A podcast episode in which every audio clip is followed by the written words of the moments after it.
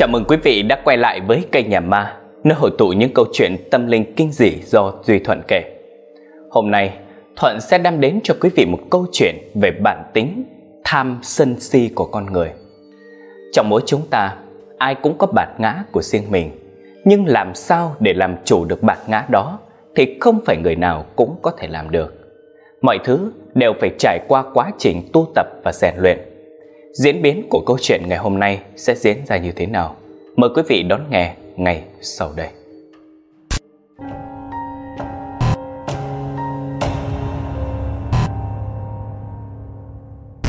Một buổi tối tháng 5 Đêm đó, nhà nhà đều nghe thấy tiếng quạ kêu liên hồi Sáng hôm sau khí trời lạnh lẽo, mây âm u Nghe được tin trong làng có người mất Đó là ông Lưu Danh người ta hay gọi ông là ông Yên.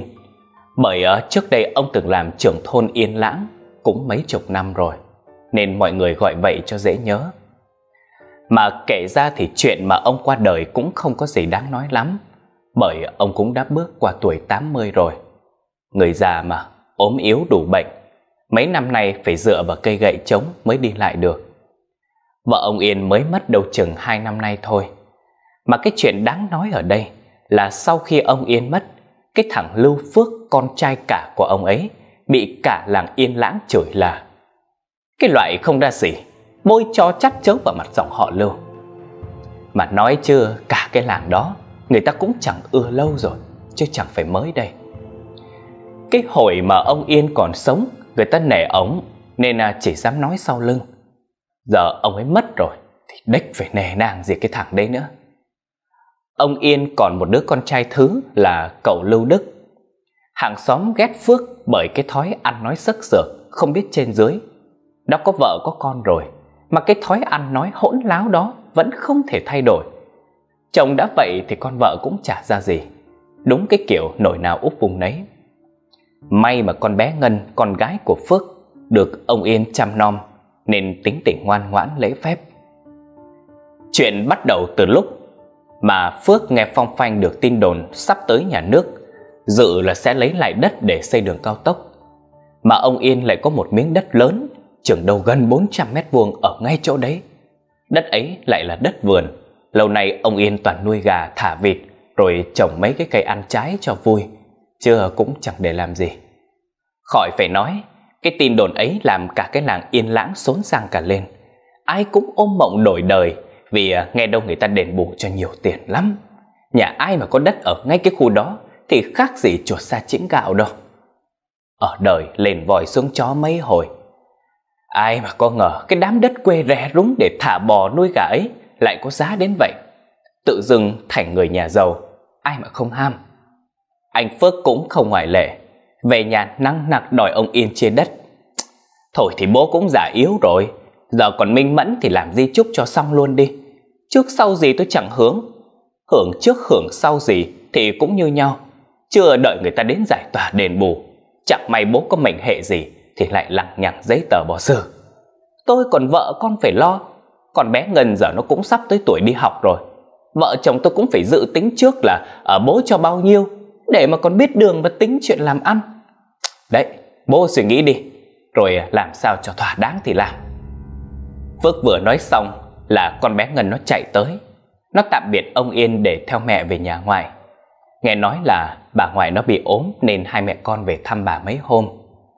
Phước chở vợ con ra đường cái bắt xe về quê, rồi một mình đi thẳng ra nhậu luôn. Ông Yên nghĩ, vợ thì cũng đã mất, ông có mỗi hai cậu con trai. Tài sản của ông bây giờ cũng là để cho hai đứa nó hưởng, chưa sống này chết mai giữ lại cũng chẳng để làm gì. Thôi thì à, sẵn cho hai đứa nó lấy vốn mà làm ăn. Sáng hôm sau thì ông mới gọi anh Phước vào phòng, đưa cho anh tờ giấy di chúc, một tờ giấy đã ngả vàng theo thời gian, những dòng chữ nắn nót của ông Yên.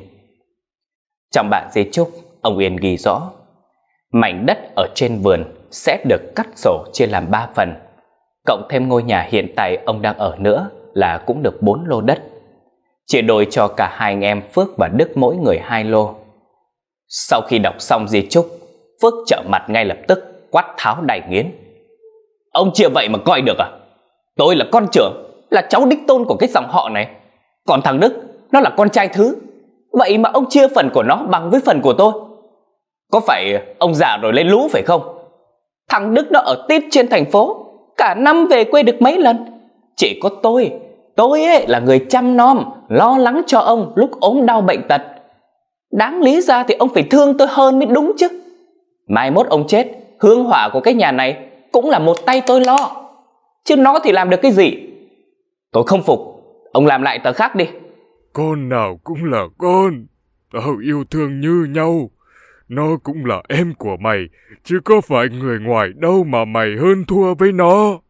Ông nói câu yêu thương như nhau mà không biết ngượng mồm à? Từ nhỏ tới lớn, có cái gì tốt đẹp là ông cũng dành cho nó. Chứ tôi thì được cái gì? Bây giờ nó ở thành phố làm ăn giàu có, thiếu quái gì tiền. Còn cái thân tôi này, lại chôn ở cái đất quê khỉ ho cò gáy này. Ông thương thì đâu có để cho tôi củ bơ củ bất như vậy. Ông đem nó đi khoe cả làng, ai chả biết là nó hơn tôi. Cái thằng đó chỉ biết cái nịnh bợ là giỏi, chứ có cái mẹ gì tốt đẹp đâu. Ông cứ ưa nghe ba cái lời nịnh hót của nó, rồi à, đem của nà cho nó hết. Mai mốt ông chết, tôi mới là người đứng ra lo ma chay, mộ ông xanh cỏ thì người dọn cỏ cũng là tôi. Nhiều khi tôi không biết ông có phải là cha ruột của tôi không nữa. Lúc còn sống không tận hiếu, chết rồi thờ cúng mâm cao cỗ đầy thì có ý nghĩa gì? Tao không có thiên vị đứa nào hơn hết. Hai đứa mày ăn học như nhau, nó sáng dạ hơn mày, còn tự lập bươn trải, chăm chỉ chịu khó. Tao hỏi mày, nó sống bao nhiêu năm trời ở trên thành phố? Mày có thấy nó về đây than thở cái gì? Hay ngửa tay xin tiền tao chưa? Chứ cái loại mày toàn chơi bời lêu lỏng không biết tu trí làm ăn thì tao có cho mày hết của nã, mày cũng không khá lên được. Miệng ăn thì nuôi lở. Tiền tao đưa cho vợ chồng mày bao nhiêu cũng hết. Tao có tiếc cái gì với mày đâu, mà mày còn đòi hỏi. Nợ của mày, tao trả không biết bao nhiêu lần. Tiền đó mà gom lại, có khi tao mua thêm được mấy lô đất còn được. À, thì ra là ông tiếc của, ông kể công. dám ba cái đồng bạc lẻ, ông đưa cho vợ chồng tôi thì có cái xá gì? Tôi không rảnh mà nhiều lời với ông. Lòng dạ ông nói tới đó là tôi hiểu rồi. Giờ tôi cần tiền để làm ăn. Hai lô đất đó không đủ. Cái nhà này có bán cũng được có mấy đồng. Ông để lại mặt mũi cho tôi với. Đừng có để lúc ông xuống lỗ rồi, người ta lại cười vào mặt tôi. Anh Phước dùng những lời lẽ hỗn láo để nói với ông Yên. Cuối cùng thì vì đồng tiền mà lộ rõ bản chất. Thời gian này anh Đức không có ở nhà, nên anh Phước cứ hành hạ tinh thần ông Yên từ ngày này qua ngày khác. Mà ông Yên lớn tuổi rồi, tâm không yên thì sao mà sống lâu được. Ngày nào hàng xóm cũng nghe tiếng la lối, đập đồ phát ra từ nhà của ông Yên. Mới bừng cái mắt ra là thấy anh Phước say khướt, tay cầm chai rượu, đi loạn trọng ngoài đường, miệng luôn mồm chửi mắng, trách móc người khác. Cái thằng đó còn lạ gì nữa, đúng là cái loại pha gia triệt tử, địch tôn địch tiếc cái loại gì không biết. Chả làm nên cái trò trống gì, mở mắt ra là say xỉn. Cái họ nhà Lưu có cái thằng đó là bê bết nhất. Sâu mặt ông Yên thật, cái thằng cụ Đức nó hiền lành, lễ phép biết bao nhiêu. Còn cái thằng này, cái thứ quỷ thứ yêu gì đâu. Hàng xóm họ ở bên cạnh nên nghe hết. Mấy lần anh Phước nhậu say về cứ chửi đồng lên. Còn ông Yên sợ xấu mặt với hàng xóm nên toàn im cho qua chuyện. Rồi anh Phước cứ đòi đánh mấy cái đứa con nít nữa. Tụi nhỏ với con bé Ngân đang chơi ở cuối ngõ. Hễ đi nhậu về mà thấy chúng nó là anh Phước chạy nhau tới đòi đánh, phá không cho tụi nó chơi. Nên sau này cứ thấy anh Phước từ xa là tụi nhỏ tự động ai về nhà nấy. Tụi nhỏ cũng né né, còn bé Ngân ra, không có chơi với nó nữa. Nói chung là anh Phước chả được lòng ai hết, từ trẻ con tới người già, ai thấy cũng tránh như tránh tà. Nhớ xế chiều hôm đó, anh hai Phước lớn tiếng đi từ ngoài ngõ vào nhà. Anh chửi ông Yên về chuyện chia anh ít đất hơn, cãi cọ lời qua tiếng lại chừng đâu nửa tiếng hơn. Ông Yên thì ngồi trên giường, còn anh Phước gào lên. hai tay nắm cái vải áo của ông Yên. Thế bây giờ ông tính sao? Ông có chịu chia lại đất hay không hả? Hay ông muốn tôi chết cho khuất mắt ông? Rồi ông đem hết của cải cho cái thằng Đức. Anh Phước nắm chặt áo, kéo ông Yên đứng dậy, lay liên tục, miệng chửi xa xả, bắn cả nước bọt vào mặt ông Yên. Anh túm cổ áo ông Yên, kéo lê dí sát mặt vào mình. Mà mặt ông Yên già cả rồi, người à, nó rút lại, nên hành động này nói đúng là nhấc bổng người ông Yên lên. Ông nhìn rõ mặt tôi nè, tôi là cháu đích tôn. Sau này đấy, tôi là cái đứa thờ cúng mấy người đó. Chưa kịp nói dứt câu thì ở ngoài cổng có tiếng vọng tới. Giờ tôi đi, tối tôi về mà chưa sửa cái tờ di chúc thì liệu hồn tôi đó. Nói dứt câu là anh Phước thả tay ra, ông Yên ngã ra nền đất.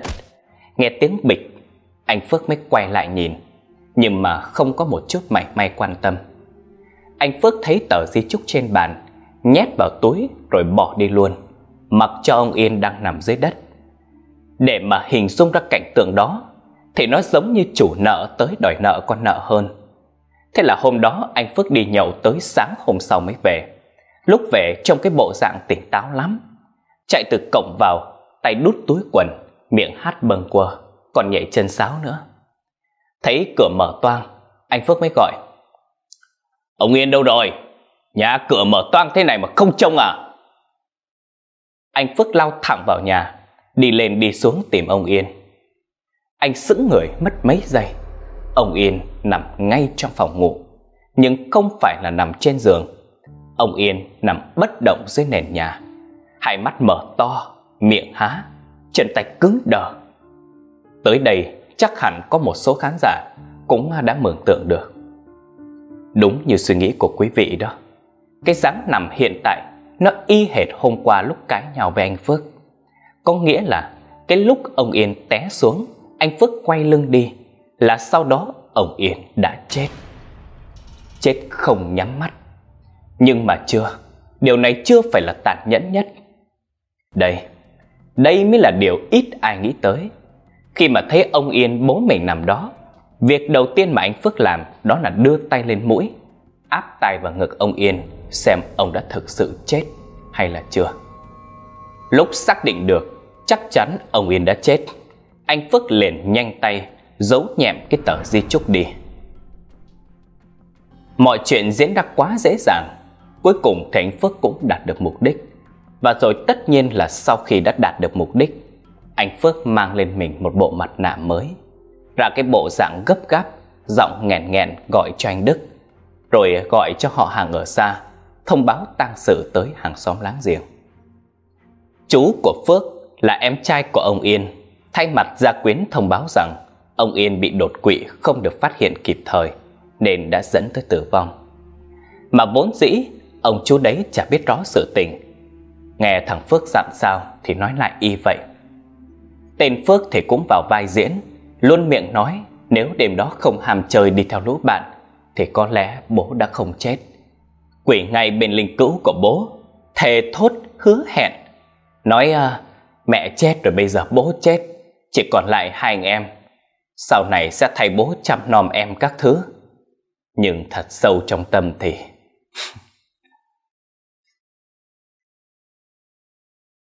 Mấy ngày tăng lễ diễn ra đều bình thường Nên à, Thuận sẽ không kể rong dài.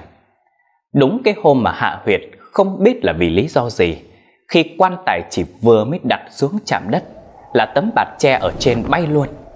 Rõ là hôm đó trời cũng có âm u, Nhưng gió không đến mức lớn như vậy. Mọi người nhìn theo hướng cái bạt Thì bị tiếng hét của một người đàn ông Làm cho giật mình. Quý vị biết là tại sao không?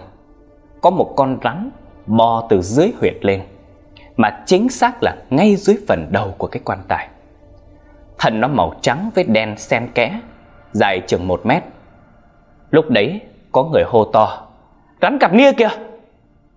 Người lớn mới bế thốc mấy cái đứa trẻ con lên Chạy né sang một bên Tại vì ai cũng biết rằng cái loại rắn này cực độc Nó trườn lên miệng huyệt xong Trườn thẳng về phía ruộng gần đó luôn Mà mọi người chỉ hoảng lúc đó thôi, chưa quan niệm xưa nay của ông bà. Ngày hạ huyệt mà nhìn thấy rắn là tốt dữ lắm. Phước với cả anh Đức dường như cũng không để ý tới điều này. Sau khi chôn cất xong mọi người ra về, chỉ còn mỗi Phước và anh Đức và ông chú ruột ở lại. Đại khái là anh Phước đang diễn trò, muốn thể hiện cho anh Đức thấy là anh từ nay sẽ thay đổi, hứa hẹn đủ điều. Nào là từ nay sẽ tu chính làm ăn, nào là sẽ thay cha, thay bố mẹ để lo cho em. Anh Đức nghe vậy thì cũng động lòng, tại vì tính tình anh Đức xưa giờ vốn hiền lành, thuộc kiểu người hướng nội, trầm tính, ít nói lắm. Sau khi dùng những lời ngon ngọt để lấy được lòng tin của anh Đức, ngay tối hôm đó, anh Phước nói về chuyện chia tài sản. Anh đưa ra lý lẽ vô cùng thuyết phục. Bây giờ bố mất rồi, anh à, lại là con trai trưởng cũng là cháu đích tôn của cái họ này. Dù sao bây giờ, Đức thì cũng đã có công việc ở thành phố, cũng ổn định rồi. Chia cho anh Đức căn nhà, còn anh Phước lấy cái mảnh đất bên kia, xây tạm căn nhà rồi mở buôn bán gì đấy. Đức nghe thấy anh mình muốn tu chí làm ăn cũng mừng cho anh, nên thuận ý luôn. Vì à, dù sao bây giờ bố mẹ cũng không còn, anh Phước là người thân duy nhất của anh. Với lại anh đi làm trên thành phố, nhang khói ở nhà cũng là anh Phước lo cho bố. Nên thôi, vậy cũng được. Anh Đức đợi cúng thất cho bố xong rồi mới lên lại thành phố. Anh Đức ở phòng dưới, còn à, anh Phước với cả vợ với cả bé Ngân thì ở phòng trên. Tối đó đang ngủ, tiếng cười rặt rặt của bé Ngân làm cho anh Đức thức giấc. Anh mới nghĩ là chắc bố con nhà nó giỡn với nhau ở trên gác. Dậy đi vệ sinh, mắt còn đang lờ đờ thì thấy anh Phước đi từ nhà vệ sinh ra. Cũng ờ, khuya rồi, cho Ngân nó ngủ đi, chưa còn ít thức khuya không có tốt đâu anh. Hầm à, nó ngủ từ cái đời nào rồi? Người cũng còn mới ngủ nên anh Đức cũng đi thẳng vào nhà vệ sinh mà chả nghĩ ngợi gì. Còn anh Phước thì nghe vậy lại bực mình, nghĩ trong đầu. Con tao mà cần mày dạy à? anh Phước đi lên phòng, chỉ thấy vợ đang nằm, không thấy con bé Ngân đâu. Anh Phước tìm hết cả cái gác mà cũng không thấy. Anh mới đi xuống cầu thang, nhìn ra hướng cửa thì thấy con bé đang đứng ngoài sân chơi. Còn nghe thấy tiếng cười đùa giỡn rằng giặc nữa. Anh mới chạy ra bế thốc con bé Ngân lên rồi la cho một trận. Con với cái, giờ này không ngủ mà ra ngoài đây. Để người ta thấy rồi à, nói tao không biết dạy con à. Con bé Ngân nó vùng vằng. Con đang chơi với nội mà bố, thả con ra. Anh Phước bế nó từ ngoài sân lên tới phòng ngủ. Bé Ngân nó vẫn lặp đi lặp lại câu nói. Con đang chơi với nội mà buông con ra đây. Anh Đức ngủ ở dưới mà. Nghe thấy con bé Ngân nó nói vậy, có chút sinh nghi. Đợi cho anh Phước đi lên hẳn, anh Đức mới lén lén đi ra ngoài sân. Mở cửa ra nhìn quanh, chỉ nhìn thấy trái banh còn đang lăn, chứ chả thấy ai. Anh Đức cũng đi vào ngủ luôn. Sáng mấy hôm sau, anh Đức để ý là là cái con bé Ngân ấy không có gần gũi với bố nó. Mỗi lần anh Phước đụng vào người nó là nó hất tay ra, rồi chạy đi chỗ khác chơi. Chưa ăn cơm, con bé Ngân nó ngồi vào bàn trước. Xong anh Phước tới ngồi cạnh nó, mà nó đứng dậy đi qua chỗ anh Đức ngồi. Mẹ nó mới la, nói con nít không có được như vậy.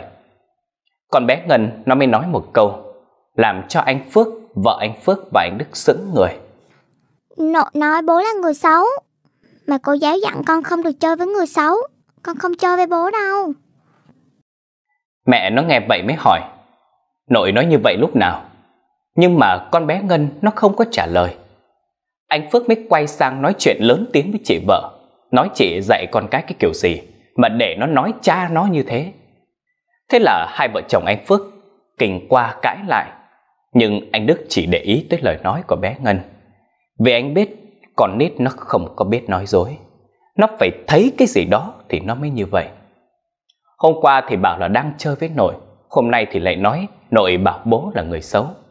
Rồi tới cái hôm mở cửa mà cho ông Yên, cả nhà ra mộ từ sớm, bày mâm cơm cúng lên.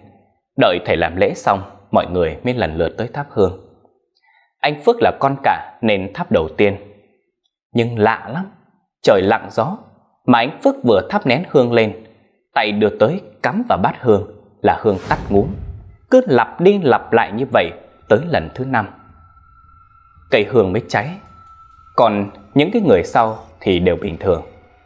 Anh Phước lúc đó mới trột dạ, nghĩ ông Yên cố tình chơi mình, nhưng không dám tỏ thái độ. Ngày hôm sau, anh dục dịch chuyện xây nhà cửa bên kia. Bạn tính tham lam mà, bên ngoài viện cớ là nhà đó cho em trai rồi, nên hai vợ chồng phải ra ngoài này xây nhà ở, chưa thực chất là trục lợi. Nhà nước đền bù đất nền không, anh vẫn chưa thấy đủ. Anh muốn xây nhà lên để sau này kiếm cớ là nhà mới xây, rồi hét giá tiền xây nhà lên. Là bây giờ vừa có nhà ở, mà sau nhà nước đền bù nhiều hơn là còn lời nữa. Mà tiền xây nhà là tiền đi mượn nợ của bọn cho vay nặng lãi, nhưng nói với anh Đức là tiền hai vợ chồng dành dụm, rồi tiền nhà vợ cho thêm. Mấy hôm xây nhà, anh Phước toàn kiếm cớ ở bên đấy trông coi thợ, nhưng thực chất là muốn tránh né ông Yên. Kể tới đây mọi người đang nghĩ là ông Yên chết rồi mà cần gì phải tránh né đúng không ạ? Tuy là ông Yên mất rồi, nhưng đêm nào anh Phước cũng thấy ông Yên ngồi ngay cạnh giường.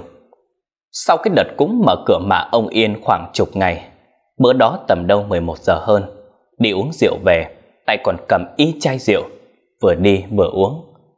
Tới ngay cổng nhà, anh thấy ông Yên đang ở bên trong cổng, ngồi ngay cái bậc thềm trước nhà.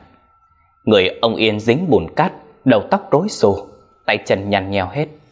Anh Phước mít đá ông Yên ngã sang một bên rồi nói Chết rồi, còn tính về đây báo cái gì nữa hả? Nói xong là đóng cửa cái rầm rồi lên gác đi ngủ luôn. Tối đó ông Yên về trong giấc mơ. Ông trói tay anh Phước lại rồi dắt anh Phước đi ra một cái khoảng không gian đen kịt.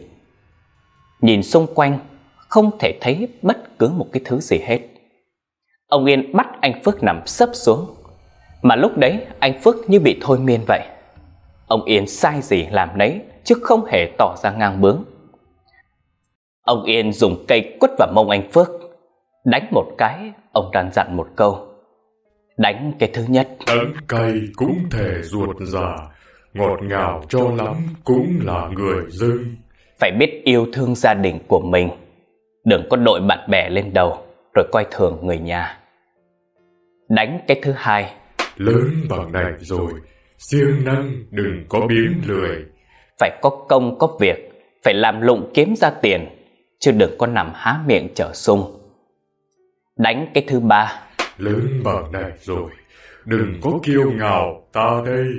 Phải biết trên, biết dưới, đừng nghĩ mình ta đây hơn người. Đánh cái thứ tư. Lớn bằng này rồi, sống làm sao cho lòng luôn thanh thản. Chứ không phải mở mắt ra là đã nơm nớp lo sợ. Đánh cái thứ năm.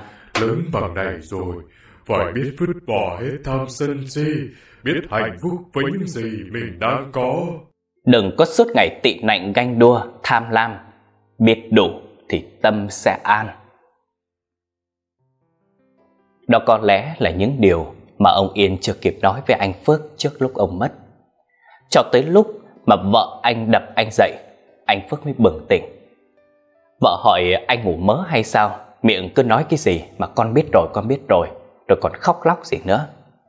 Anh Phước mới gạt tay, nạt lại vợ, nói vợ nói vớ vẩn, rồi nằm xuống ngủ tiếp coi như chưa có chuyện gì xảy ra. Sáng hôm sau, anh qua bên nhà coi thợ xây nhà. Mấy người trộn hồ kiểu họ cũng lớn tuổi rồi, tay chân chậm chạp. Anh Phước Nga nhìn thấy chướng nên mới chửi. Ăn cho cô vô rồi không có làm nổi. Mấy ông bà già này không được cái gì hết. Ăn thì nhanh lắm, mà làm thì rề rề. Tính uh, kéo dài ngày công hả? Nói xong, anh đã tung cái xô rồi bỏ đi. Tối đó, y như rằng ông Yên lại hiện về. Nhưng ông không dùng cây đánh nữa, mà ông treo ngược anh Phước lên cái cành cây, rồi lấy vòi xịt nước, xịt thẳng vào mặt anh rồi chửi. Để tao rửa sạch cái tội tay trời của mày. Người đáng tuổi bố, tuổi mẹ của mày, mà mày dám ăn nói với người ta như vậy. Mày hỗn láo như vậy là do tao dạy mày không kỹ. Mày đã bất thiếu rồi, giờ còn bất nhân nữa, thì sau này trời không dung, đất cũng không tha cho mày. Tao sẽ ở đây, ngày nào mày còn phạm lỗi, tao sẽ khiến cho mày không yên ổn ngày đó. Cứ nhắm mắt là sẽ thấy tao. Mặc cho anh Phước kêu gào xin tha, ông Yên vẫn cứ xịt nước thẳng vào mặt anh. Cho tới khi nào anh không còn gao nổi thì mới thôi. Cứ như vậy cho tới khi vợ anh Phước phát hiện anh ngồi trong nhà tắm, toàn thân ướt sũng như kiểu bị ngất đi luôn rồi. Mà tới lúc tỉnh dậy, vợ với anh Đức hỏi tới là anh chửi đồng lên rồi bỏ đi luôn. Anh Đức ít nhiều cũng cảm nhận được có điều gì đó bất ổn ở anh Phước. Dạo gần đây, mặt anh Phước luôn hiện nét lo sợ mỗi khi có người nào đó nhắc tới tên của ông Yên. Là từ sau hôm đó anh Phước lấy cớ trông coi nhà rồi ở hẳn bên kia luôn. Cứ kêu vợ bưng cơm nước qua, chứ không có dám về lại nhà bên đó nữa. Thái độ của anh Phước cũng có phần ôn hòa hơn, vậy anh nhớ tới lời của ông Yên. Anh Phước sợ ông Yên lại hiện về nữa. Sau đó anh Đức cũng về lại thành phố. Anh Phước với vợ vẫn lông bông, không có chịu làm ăn gì hết. Cứ như vậy cho tới nửa năm sau. Nhà thì đã xong, tiền vay mượn người ta thì lãi cũng đội lên nhiều lắm rồi. Mà làm gì có tiền mà trả. Anh Phước thì thất nghiệp, vợ thì ngày làm ngày nghỉ, cứ về nhà ngoại xin đồ ăn, xin tiền sống cho qua ngày. Hai vợ chồng cứ nằm đó chờ cái đất quy hoạch để đổi đời. Nhưng mà quý vị có nghe câu tham thì thâm chưa? Cuối cùng nhà nước ra thông báo đó là tin sai sự thật. Nhà nước cũng thu hồi đất nhưng mà là mảnh đất của xã bên.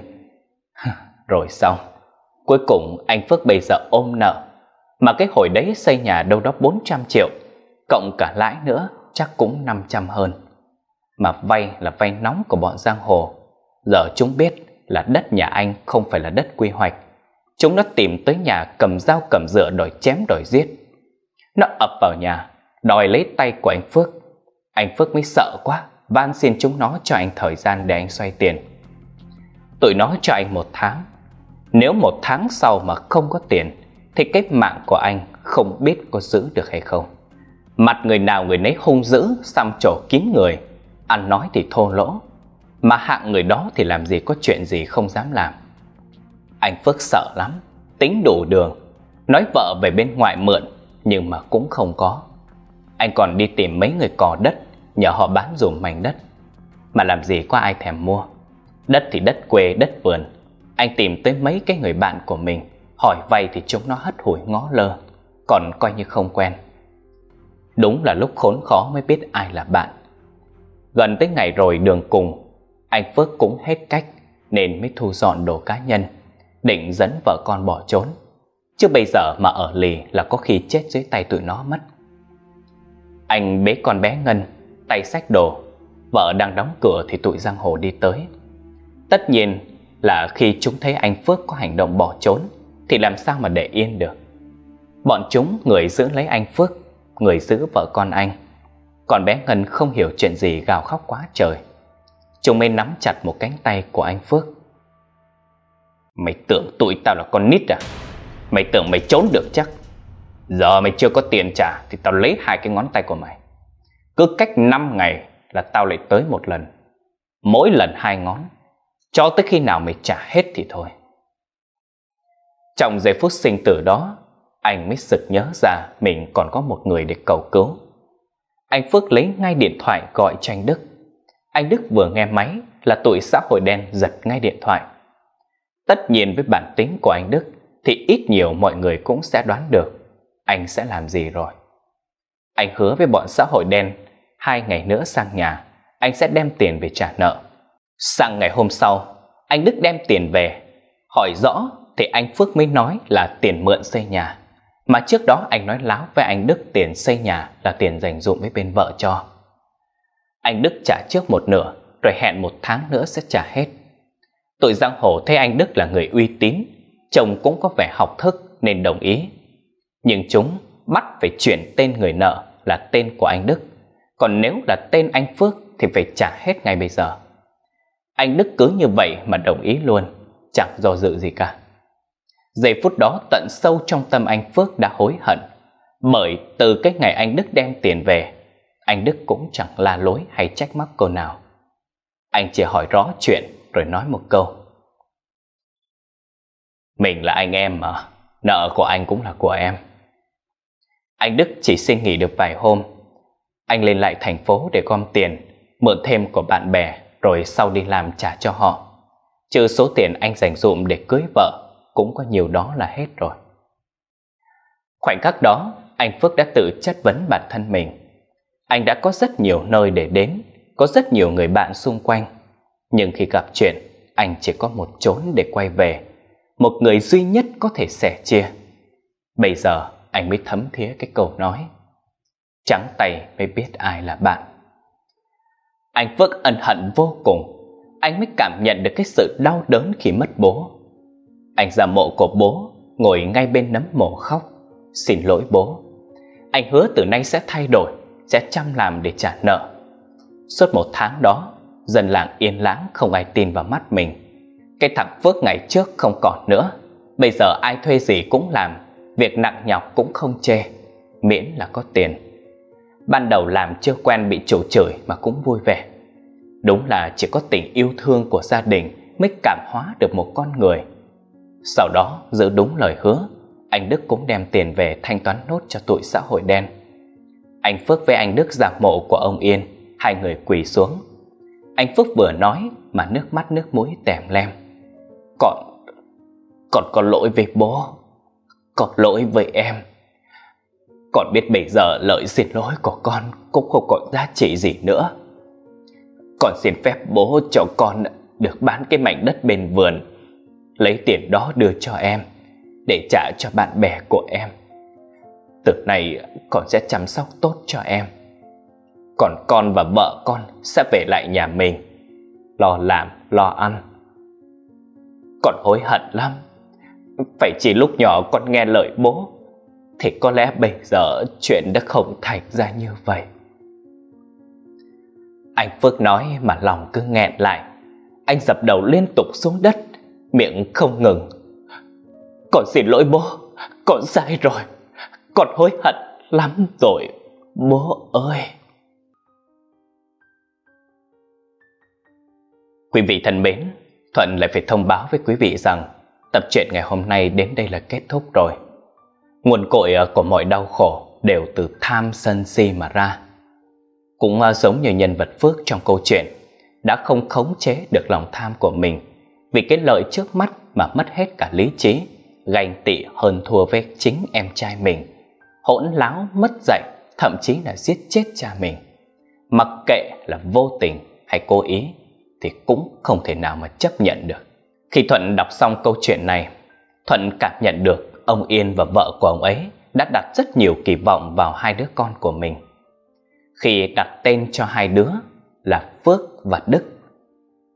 Cũng may là cho tới cuối cùng, bằng tất cả sự yêu thương của người bố và sự rộng lượng lương thiện của người em trai Đức, Phước đã nhận ra được mình đã đánh mất những gì.